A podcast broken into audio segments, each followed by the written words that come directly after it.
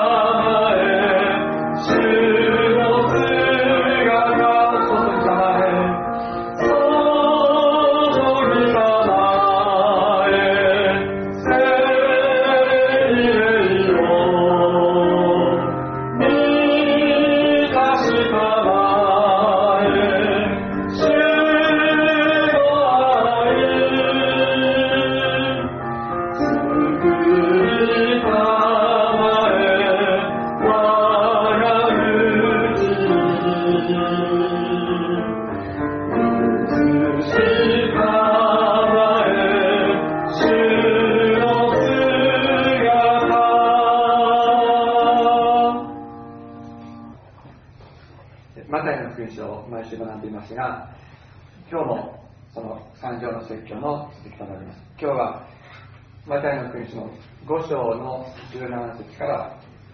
30節までを、えー、読んで学んでみたいと思います。この三条の説教っていうのは三条山の上で説教されたというところからこうあの来てるわけですけども山の上だけではなくてイエス様が自分に従っている者たちに繰り返し繰り返し語っておられたことを説教集として一つにまとめたものだというふうに考えられています。ここでは一見非常に厳しく思える厳しく聞こえるイエス様の言葉の中に実はイエス様の人らしる私たちに対する愛があるということを、えー、見ていきたいと思っています。17節から少し読みます。私が来たのは立法や預言者を廃止するためだと思ってはならない。廃止するためではなく完成するためである。はっきり言っておく。全てのことが実現し天地が消え失せるまで立法の文字から一点一角も消え去ることはない。だからこれらの最も小さな掟を一つでも破り、そうするようにと人に教える者は、天の国で最も小さいものと呼ばれる。しかしそれを守り、そうするように教える者は、天の国で大なるものと呼ばれる。言っておくが、あなた方の義が、立法学者やパリサイ派の人々の義に勝っていなければ、あなた方は決して天の国に入ることはできない。まずここまで読みますが、イエス様は私が来たのは立法や預言者を廃止するためだと思ってはならない。廃止するためではなくて、完成するためだとおっしゃっています。で、立法や預言者というのは、旧約聖書を指しています。旧約聖書に書かれたことを廃止するためではなく、それを完成するためなんだイエス様が十字架にかけられたのは、それは全人類の罪を取り消して、父なる神様との関係を回復させるためでしたけれども、当時の宗教家たちから見ると、そのイエス様がしておられたことっていうのは全く違ったように理解されていたのです。彼らが本当に大切な、えー、大切にしていた金貨玉状のように大切にしていた、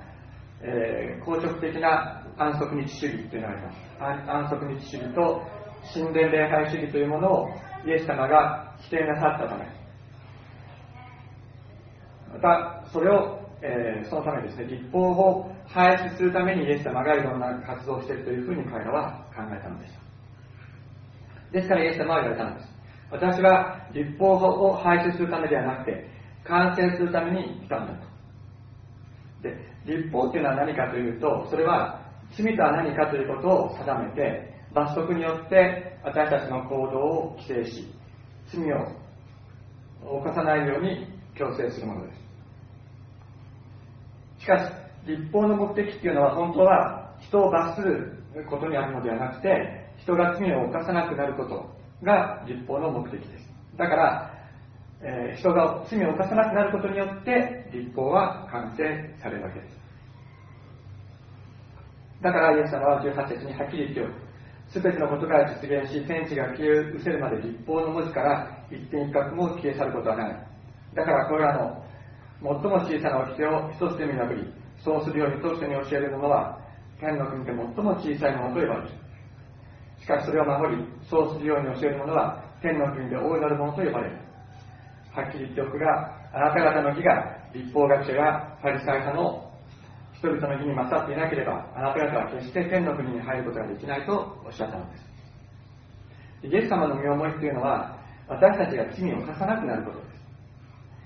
第9話の2章1節に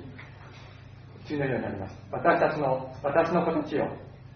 これらのことを書くのはあなた方が罪を犯さなくなるためですと。言っています。これらのことを書くのはあなた方が罪を犯さなくなる罪を犯さないようになるためですと書かれています。イエス様が立法を完成なさると言われるときそれは私たちの行動を監視して罰則によって私たちをこの私たちに恐怖を与えてそして縛る。そういう立法ではなくて私たちの心の中に内なる立法を与えて私たちの心を清め罪を犯さないように犯さないものになるようにするということを意味しているわけです。私たちはなぜ罪を犯すんでしょうか？それは具体的な行動の前に私たちの心が、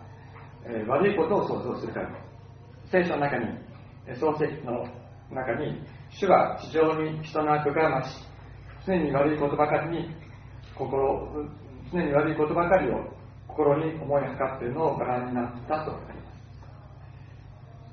す常に悪いことばかりを心に思いはかっている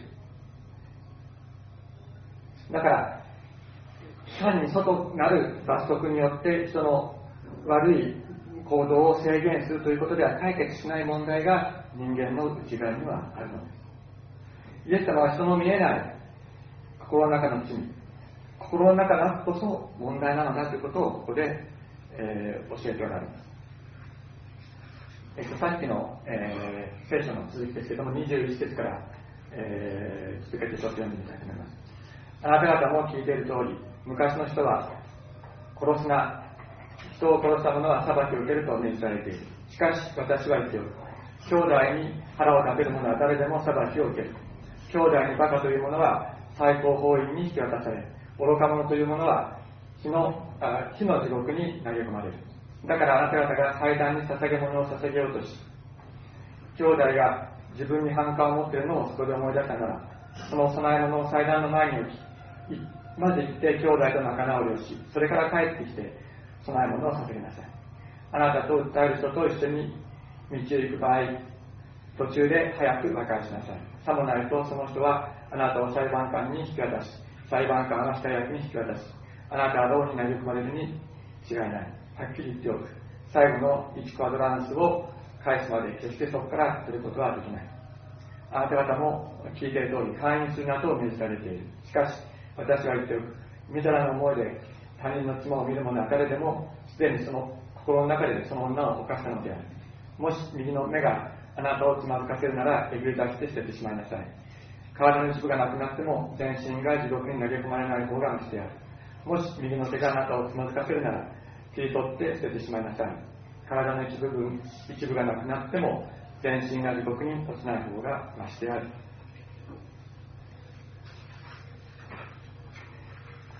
イエス様はその心の中の怒りであるとか心の中の会員であるとかそういう内的な罪を犯すべての人に向かって滅びる。地獄の火に投げ込まれるというふうにおっしゃっていますけれどもこれは脅し脅かしているわけではないのです。そういう内的な罪を軽く見てはいけない。その罪に対する解決が一人一人に必要なんだということを教えておられるんです。全ての人に罪の解決内的な罪の救いと許し内的な癒しと清めが必要なのだということを教えておられます。立法っていうのは外側に見えることについての判断を下してそれを処理します。重罪です。重たい罪殺人や会員の罪などそういう重たい罪を犯した場合には死刑でした。そうでない罪を犯した場合も動物の捧げ物によって罪をあがなわなければなりませんでした。また清めの儀式によって罪から清められて初めて社会復帰ができて社会での活動をすることが許されました。しかし全ての人の人にとっての問題である内的な罪の問題に関してはそれを処理する方法が立法には定められていません。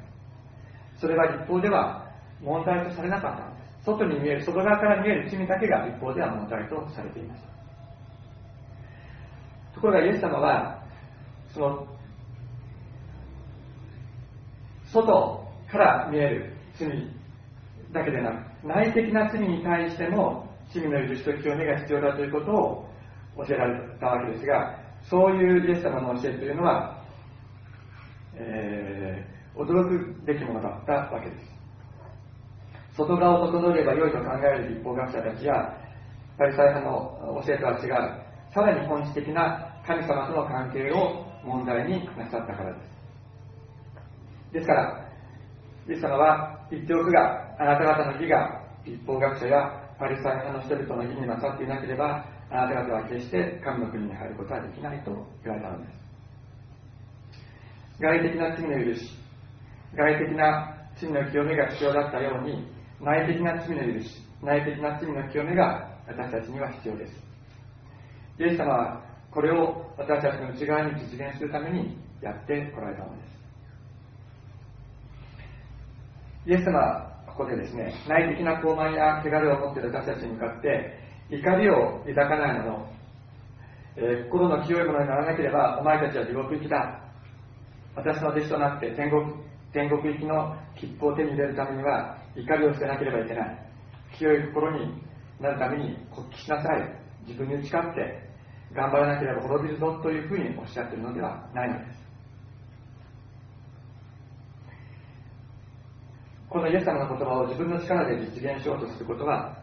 無理だと思います。歴史上そういうふうに頑張った人たちも実はいます、えー、ロシア人で戦争と平和という大きな小説を書いたトルストイという人はこのイエス様の言葉を自分の力で実現しようとして最後に絶望して家族を捨てて死にました。またトルストイの影響を受けた下カバ派っていう日本文学の中でのグループがありますけれどもその中にいた有島武雄はこのイエス様の言葉を実行しようとして頑張りますけれどもそれができなくて結局最後はイエス様の言葉そのものを否定して自殺してしまいましたイエス様は、こっちせよ、頑張れ、それができなければ地獄行きだということを言ったのではありません。非常に厳しい、ある意味で非常に強烈な言葉ですけれども、そういう言葉を使うことによって、私たちが問題とも思っていなかったことに心を向けさせ、そして神様との内的な関係の回復と癒し、救いというのを私たち全ての人間にもたらそうとなさったのです。人に対して怒りを持っている時みだらな思いにふけている時そこに神様はいないんじゃないのかとイエス様は問いかけておられるのです本当はそこにこそ神様の解決神様の癒し神様の癒しが必要なんじゃないのか？人に対して怒り許せない思いで満たされている時心の中に平和を失ってるんじゃないんですか？人の人は悪いことをするかもしれない、まあ、それはそれとしてあなた自身と神様との関係また他の人との関係その人との関係自分自身との平和の回復が必要なんだということをイエス様は教えておられるのです。またみたいな思いにつけている時自分自身を汚し神の子の尊厳を失っているんじゃないか。あなたの尊厳の回復が必要なんだよとイエス様はおっしゃっているのです。外的な罪を犯さない人でも全ての人に救いが必要なんだ。具体的に体を動かして罪を犯すということはそんなに多くはないかもしれません。しかし全ての人にこの内的な問題があります。全ての人が救いを必要としているんだとイエス様は教えておられるのです。神様はこの内的な問題に対して次のような解決を与えてくださいます。2つですね。1つはイエス様の十字架による罪の許しです。私たちは目に見える罪を犯していなくても心の罪に対する許しを必要としています。心の罪によって断絶してしまった神様との関係をもう一度回復するためにこの罪を永遠に永遠にキャンセルするために取り消すためにイエス様の十字架に向かって血を流しご自分が持っておられた神の子の立場を捨てて地獄に下りその神の子の立場を私たちに与えてくださったのです。コリント人の第二の手紙の5章20節にこのような言葉があります、えー、キリストに代わってお願いします。神と和解させていただきなさい。罪と何の関わりもない方を神は私たちのために罪となさいました。私たちはその方によって神の義を得ることができたのです。罪と何の関わりもない方を神は私たちのために罪となさいました。私たちはその方によって神の義を得ることができたのです。イエス様が持っておられた義神の子の立場。それをイエス様は私たちに与えてご自分は私たちの罪を背負って十字架にかけられて死んでいってくださったと言っているのです。だから、心の罪に苦しんでいる私たちもう苦しまなくてもよいのです。イエス様が十字架に死んであなたの罪を許してくださったからです。あなたの尊厳を回復してくださる方がおられます。もう一つは十字架の血による心の清めです。精霊の血によるバプテスマです、えー、ヘブル人への手紙の9章13節ちょっと開いてみましょうか。ヘブル人への手紙の9章13節というところにこういう言葉があります、えー、411ページになります411ページになります。9章13節なぜならもし親木とお牛の血また目牛の灰が控えた者たちに振りかけられて彼らを聖なるものとしその身を清めるならばまして永遠の霊によってご自身を傷のないものとして神に捧げられたキリストの血は私たちの両親を死んだ技から清めて生ける神を礼拝するようにさせないでしょうか。まして永遠の霊によってご自身を傷のないものとして神に捧げられたキリストの血は私たちの両親を死んだ技から清めて生ける神を礼拝するようにさせないでしょうかと言っています。また同じような内容の言葉が第一ヨハネの一章七節にあります。何度も引用する言葉なので、えー覚えていらっしゃる方もいると思いますがしかし神が光の中におられるように私たちも光の中をいるなら私たちは互いに交わりを保ち2個イエスの血は全ての罪から私たちを清めます。しかし神が光の中におられるように私たちも光の中を歩むなら私たちは互いに交わりを保ち御子イエスのうちは全ての罪から私たちを清めますと。光の中を歩くということはどういうことかというとイエス様の十字架の血を褒めたたえながら歩くということです。私たちがイエス様の十字架の血を褒めたたえながら歩んでいくときイエス様の十字架の血精霊が私たちの内側に働きかけ私たちを内的な罪から清めるのです。また外的な罪からも清めるのですイエス様の十字架の血を経験しているとき私たちは内的な罪から守られ罪を犯さない状態になっているのです。御子イエスの血は全ての罪から我らを清めるというのはそれはいつもいつもイエス様の十字架の血を経験しながら生きている。それはイエス様の十字架の血を褒めたたえながらイエス様あなたの十字架の血を感謝いたしますあなたの十字架の血を褒めたたえますと生きている祈りながら生きている時に私たちはその時に罪を犯さない状態になっているのだというのです。ここに癒しがあるのです。決して恐怖によってではなく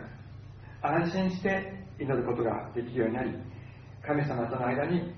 平和を楽しむことができるようになっているのです、えー、同じ、ヘブル書のですねちょっと後のところに10章の22節に、え、こういう言葉があります。10章の22節。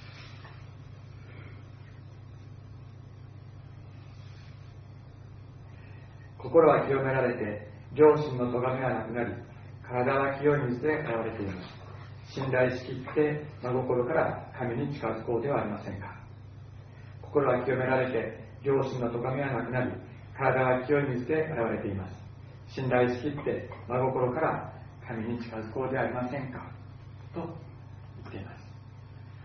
イエス様の十字架の血を褒めたたえながら生きていくときに心が清められて清められるだけじゃなくてああ自分なんでダメなやつなんだろう？なんであんなことやっちゃったんだろう？なんで自分の心はいつまでも汚いんだろうというようなそういう両親の咎めも取り去られて本当に安心して信頼しきって神様に近づくことができると聖書は教えています。聖書は召し出してくださった聖なる方に倣ってあなた方自身も生活の全ての面で聖なるものとなりなさいと教えていますけれどもこれはイエス様の十字架の血によってのみ行われるのです。私たちがイエス様の十字架の血を褒めたたえながら歩く時あらゆる点で聖であられた清くあられたイエス様が私たちの中に見せてくださり汚れと悪から守ってくださるでしょう。神の子の尊厳に満ちた歩みをすることができるでしょう。神様と私たちとの間に私たちと周囲との間にそして私たち自身の中に平和があるでしょう。イエス様が語られた立法の完成が私たち自身の中に実現されていくのです。お祈りしましょう。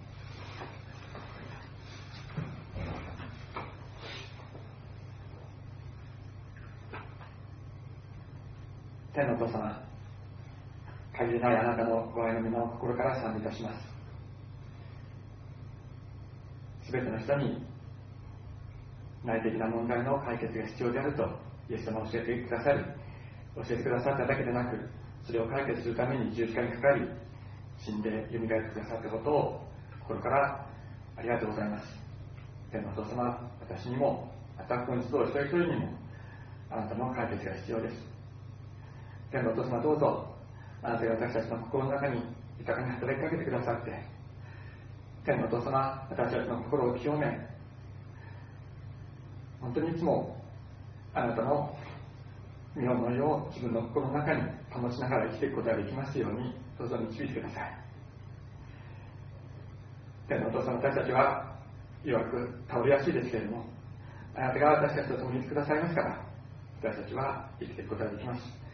主さんどうぞ今週1週間もあなたが私たちを守り支え決して見捨てることのないあなたの見てが私たちを支えてくださっていることを本当に経験しながら生きることができるように希望を満たしてくださいますようにお願いいたします。感謝して尊いイエス様の皆によってお願いいたします。アーメン。